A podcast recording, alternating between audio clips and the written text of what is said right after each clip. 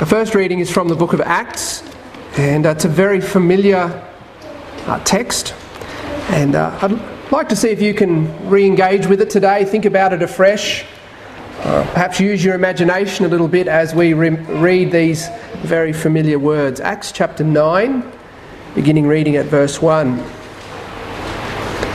And Saul, yet breathing out threatenings and slaughter against the disciples of the Lord, and we'll pause there and think about that.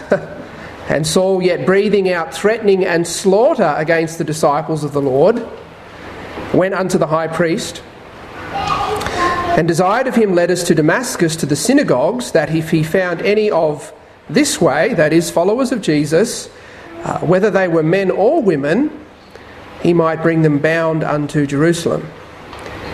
And as he journeyed, he came near Damascus, and suddenly there shined round about him a light from heaven. And he fell to the earth and heard a voice saying unto him, Saul, Saul, why persecutest thou me? And he said, Who art thou, Lord? And the Lord said, I am Jesus, whom thou persecutest. It is hard for thee to kick against the pricks. And he, trembling and astonished, said, Lord, what wilt thou have me to do? And the Lord said unto him, Arise and go into the city, and it shall be told thee what thou must do. And the men which journeyed with him stood speechless, hearing a voice, but seeing no man. And Saul arose from the earth, and when his eyes were opened, he saw no man. But they led him by the hand and brought him into Damascus. And he was three days without sight, and neither did eat nor drink. And there was a certain disciple at Damascus named Ananias, and to him said the Lord in a vision, Ananias. And he said, Behold, I am here, Lord. And the Lord said unto him, Arise and go into the street which is called Straight, and inquire in the house of Judas for one called Saul of Tarsus, for behold, he prayeth, and hath seen in a vision a man named Ananias coming in and putting his hand on him, that he might receive his sight.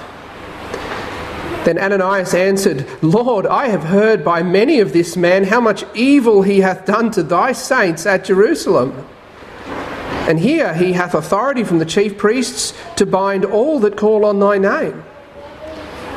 But the Lord said unto him, Go thy way, for he is a chosen vessel unto me, to bear my name before the Gentiles, and kings, and the children of Israel. For I will show him how great things he must suffer for my name's sake. And Ananias went his way and entered into the house, and putting his hands on him, said, Brother Saul. How generous, huh? Brother Saul. The Lord, even Jesus, that appeared unto thee in the way as thou camest, hath sent me, that thou mightest receive thy sight and be filled with the Holy Ghost. And immediately there fell from his eyes as it had been scales. And he received sight forthwith, and arose and was baptized. And when he had received meat, he was strengthened. Then was Saul certain days with the disciples which were at Damascus. Now, verse 20, a remarkable verse. And straightway he preached Christ in the synagogues, that he is the Son of God. This is the word of the Lord. Amen. This morning I'm going to bring a message for the occasion of our church anniversary. And I want to begin with a, little exercise. Uh, if you have a pen, uh, I'd like you to write down somewhere on the order of worship the, the three parts of the Christian life that you find the most difficult. Uh, the, the three things that Jesus calls you to do that, that you struggle with the most. And uh, if you don't have a pen, then see if you can come up with that list in your head. And I'll give you a moment to do that. Okay, the three parts of the Christian life that you find the most difficult. Okay. Again, if you can't find a pen or one's not readily at hand, just see if you can come up with that list in your head. 10 more seconds. Five. That's it. All right. If you've only got one thing, that's cool. Now, I'm not going to ask you to share that list, but I can probably guess some of the things that are on it. Uh, maybe for some of you, it's praying. Uh, you find it hard to have a consistent, meaningful prayer life. Or maybe it's loving others. Uh, there is someone in your life who you find very difficult to love. Uh, don't look sideways at your spouse, but you know that's what Jesus wants you to do. You, uh, you have to love that person. Uh, perhaps being patient is on your list. I think that's something we all struggle with to a certain degree. Or uh, maybe it's sharing the gospel, or maybe it's fighting against some besetting sin. It's just some sin in your life, and it's a great, great struggle to resist temptation. Or maybe regularly coming to church is something that you find difficult to do. Now, at the top of my list is something that kind of covers everything. Uh, for me, the most difficult part of the Christian life is persevering. That is continuing to live the way that Jesus wants me to live, continuing to be obedient to His word, continuing to fulfill the responsibilities that He has entrusted me with. Uh, like me, uh, you probably find it easy to persevere in some areas. Uh, there are some parts of your life where you have very little trouble consistently doing what Jesus wants you to do. But then there are other areas where it's a, a real struggle. And there are certain responsibilities that you have where you find it very difficult to be faithful. You find yourself frequently hitting up against that feeling of, I don't want to do this. Maybe you felt that this week. I don't want to do this. I'd rather do something else, but I know it's the right thing to do. Perseverance is an essential part of the Christian life. We have to stick at it if we're going to grow, if we're going to experience the blessings of God, and if we're going to have any kind of witness to the world. The Bible has a lot to say about this subject, and we'll look at a text in a moment, but let's just take some of the metaphors used to describe the Christian life in the New Testament. It's likened to running a race, to fighting a battle, to planting a garden, to building a house, and to serving a master. These all require sustained attention, sustained effort over an extended period of time the athlete has to keep running if she's going to finish the race. If Ashleigh Barty's going to win the Australian Open, she can't quit after the first set. The soldier has to keep fighting if he's going to win the battle. The gardener has to keep tending to her plants if she wants to see fruit. I know we have some keen gardeners here, you have to stick at it. If the builder gives up halfway through the project, well, there is no house. And the servant, well, the servant is always at his master's disposal. Now, today is our 12th church anniversary. And above all, this milestone represents the reality that the Lord Jesus Christ has persevered with us. uh, he has been faithful to us uh, he has brought us together into this fellowship and kept us together despite our weaknesses and our failings. And He has sustained us and been patient with us. Our anniversary also represents the fact that a group of people have persevered. Now, this is not to take any of the credit or the glory away from the Lord Jesus, it's just a fact. Uh, to get down to the nitty gritty, that we have existed as a local church for 12 years means that there were times when someone didn't want to come down on a Saturday evening and set up the hall, but they did. They persevered in fulfilling that responsibility. Someone didn't want to prepare a Sunday school lesson, but they did. Someone didn't want to turn up to a Sunday morning service or a Sunday evening service. They were tired or cranky or really wanted to do something else, but nevertheless they turned up. They came to worship the Lord and to contribute to the fellowship. That we've existed as a local church for 12 years means that there were occasions when someone didn't want to be kind to someone else, or patient, or encouraging, but they were. Uh, there have probably been times when some of you didn't want to be part of this church anymore. Uh, someone upset you, I upset you, or you, you just weren't feeling it anymore. But you said, No, I believe that this is where the Lord wants me. I thank you for your perseverance. And today would be a good day for you to thank others for their perseverance, especially those who aren't up the front in the pulpit. There, there is a whole team of people who have been faithful year after year after year our deacons, our musicians, our setup team, those who provide the morning tea, those who volunteer in Sunday school and blast and creche. It would be good to thank that person in our church family who has been a friend to you, who has stuck by you and encouraged you. Now, the Apostle Paul says in Galatians chapter 6, verse 2, and let us not be weary in well doing, for in due season we shall reap if we faint not. We all reap when we come to church on the Lord's Day. We reap when we meet together during the week. We reap when we are encouraged by our fellowship. We enjoy the fruit of men and women who have not been weary in well doing.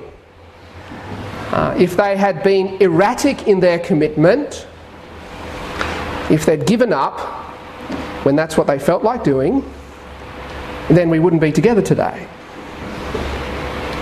Our anniversary bears witness to the perseverance of a group of people. It bears witness to their commitment, to their faithfulness in doing what Christ calls them to do. And the question that I want to answer this morning is this How are we going to continue to persevere? How are we going to stick at it for another 12 years if the Lord tarries? Because it's not going to be easy. there will be days when we don't feel like it. There may be weeks, even months, where for whatever reason it seems especially difficult to turn up to church on Sunday, uh, to fulfill our ministry, to show love to others. We're going to be sorely tempted to loosen our commitment, to, to find excuses not to show up, not to contribute, not to care for others. The, key, the keys to persevering in the Christian life are given to us in many places in the New Testament. There are a number of texts we could look at this morning that address this theme, but I've chosen just one verse from the fourth chapter of Paul's second letter to the Corinthians to focus on today. But uh, I'm going to read the whole chapter because it is such a wonderful portion of Scripture. So let's go to that second reading, 2 Corinthians chapter 4. And uh, please follow along as I read aloud. 2 Corinthians chapter 4, verse 1.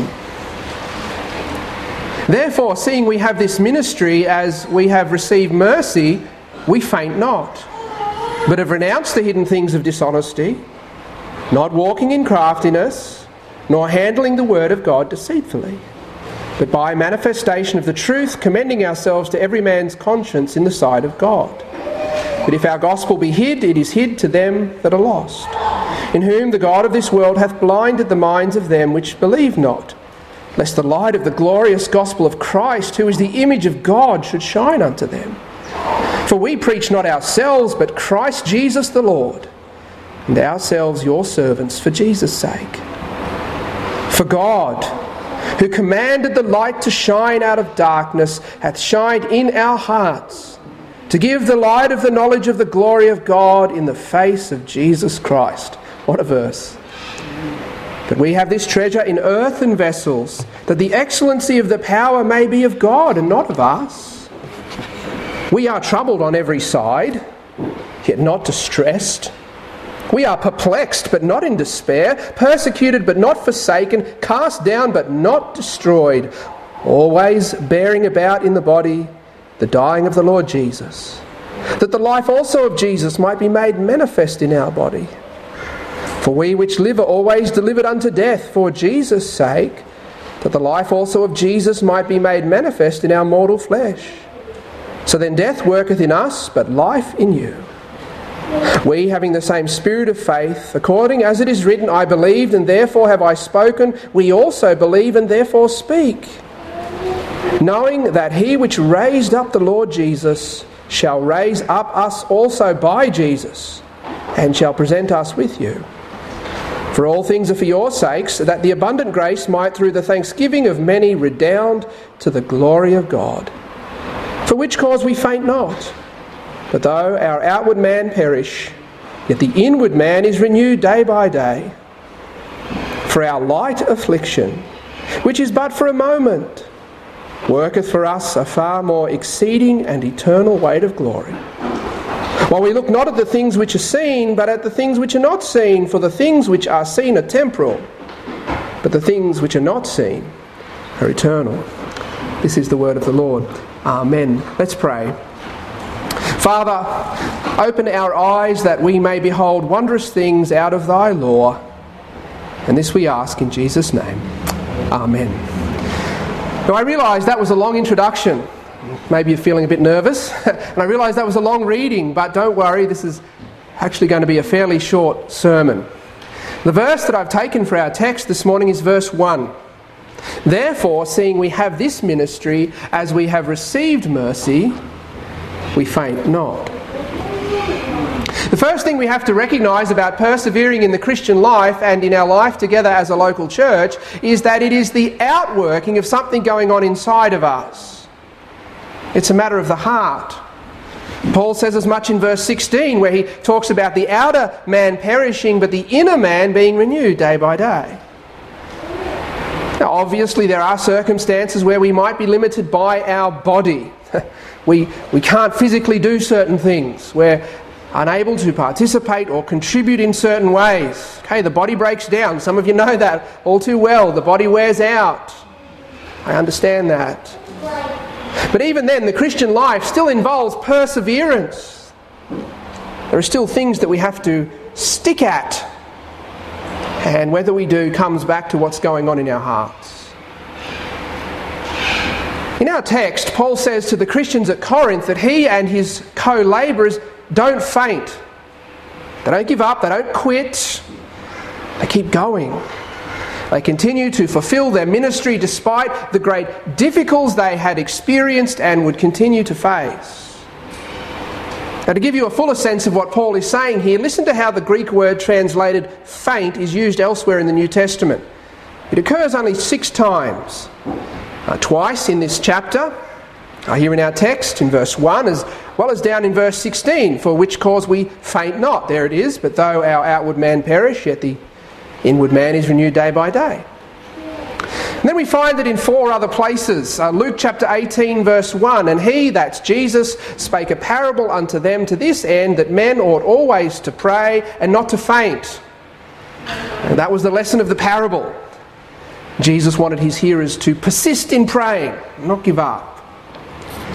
Galatians chapter 6 verse 9, which I quoted earlier, and let us not be weary in well doing, for in due season we shall reap if we faint not. Our word is found in the first part of the verse, and let us not be weary. Uh, in other words, let's not fade out and give up, but stick at it, persist in well doing. Ephesians chapter 3 verse 13 Wherefore I desire that ye faint not at my tribulations for you which is your glory and then 2 Thessalonians chapter 3 verse 13, but ye brethren, be not weary in well doing. Again, don't quit. Keep on doing the right thing. Clearly, the idea in our verse is that of perseverance. Uh, one translation renders it this way Therefore, seeing we have this ministry as we have received mercy, we do not lose heart. We, we, we don't collapse in a heap. Have you ever collapsed in a heap? uh, we don't throw our hands up in the air and walk away. We don't give up when the going gets tough. Nor do we embrace underhanded methods that might be a lot easier. That's what Paul goes on to say in the next verse. We have renounced the hidden things of dishonesty, not walking in craftiness, not handling the word of God deceitfully. Now, we know from the account of Paul's ministry that we have in the book of Acts, and from the testimony of his letters, that this was not an idle boast. Uh, this was not Paul saying something that his life didn't really bear out. It wasn't the case that Paul was saying, We don't quit, and yet his ministry was, was littered with examples of quitting. I'm sure we've all come across people who made a claim about their ministry or their commitment to the Christian life or their giftedness, and we knew them well enough to have some serious doubts. That was not so for the Apostle Paul. When he said, We faint not, that was manifestly true. And in our verse, he tells us how this was true, how it was that he didn't faint, how it was that he persevered. Now, this wasn't the only reason, he gives more in this chapter, but what Paul says in verse 1 was essential. It was essential to his enduring faithfulness, and it is essential to ours. Look, please, again at the text. Therefore, seeing we have this ministry, as we have received mercy, we faint not. Notice how Paul connects his ministry, his calling, his responsibilities as an apostle with God's mercy. And what he was saying in context is that he wasn't self appointed. Hey, he didn't set out to preach the gospel and plant churches of his own accord. Uh, his ministry wasn't ego driven. It wasn't Paul building his own brand, you know, trying to amass followers on social media. No. He had his ministry according to the mercy of God. It was, in fact, an act of God's grace that he got to do what he was doing, that he got to be an apostle of Jesus Christ. Now, reading Paul's letters, it seems that this was never far from his thoughts God's mercy to him. Paul was completely enamored with the gospel. I mean, it's Paul who gives us those beautiful expositions of salvation in the opening chapters of his letters. It's Paul who gives us those grace saturated prayers. I can imagine Paul, wherever he happened to be, quietly sitting in a corner, smiling and thinking to himself, How cool is this? Me, Saul of Tarsus, I get to be an apostle. I get to represent the King of Kings and Lord of Lords. He saved me. He gave me this job. Wow. Now, this sentiment comes through very clearly in a couple of places. Uh, listen to Paul's testimony in 1 Corinthians chapter 15, verses 8 to 10. I'm sure these are familiar words. Paul says, And last of all, he, that's the resurrected Christ, was seen of me also, as of one born out of due time. For I am the least of the apostles, that am not meet to be called an apostle, because I persecuted the church of God. But by the grace of God, I am what I am. And so, what have I done?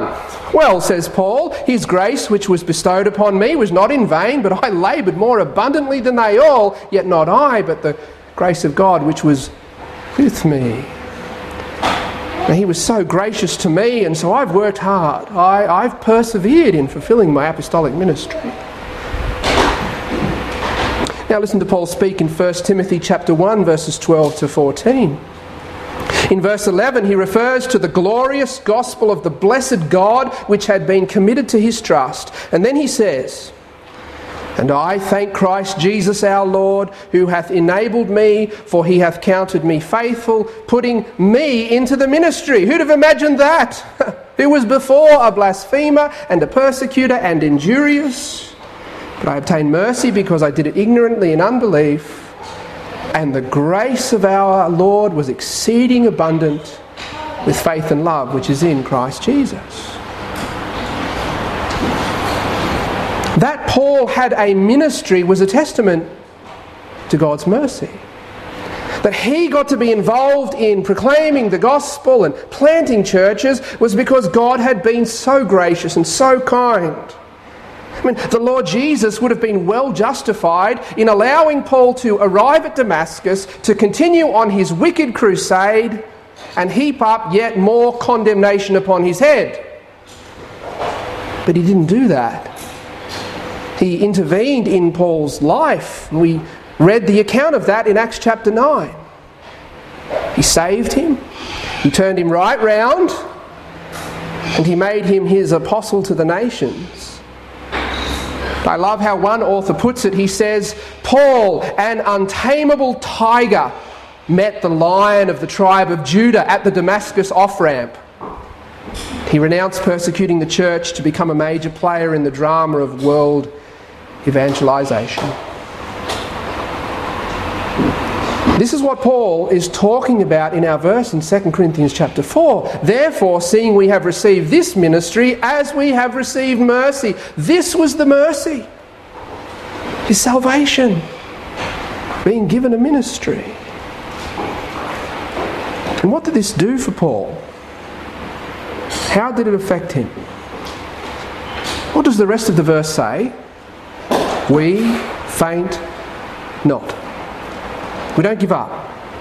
We keep going. We press on. Therefore, seeing we have this ministry as we have received mercy, we faint not. Paul persevered because he understood that his ministry was a gift of God's mercy. I'll say it again. Paul persevered because he understood that his ministry was a gift of God's mercy. He understood that his whole Christian life was a gift of God's mercy.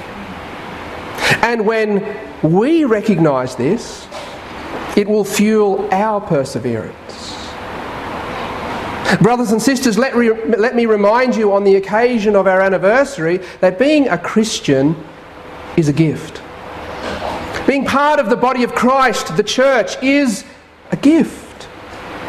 God has been so merciful and so gracious to us.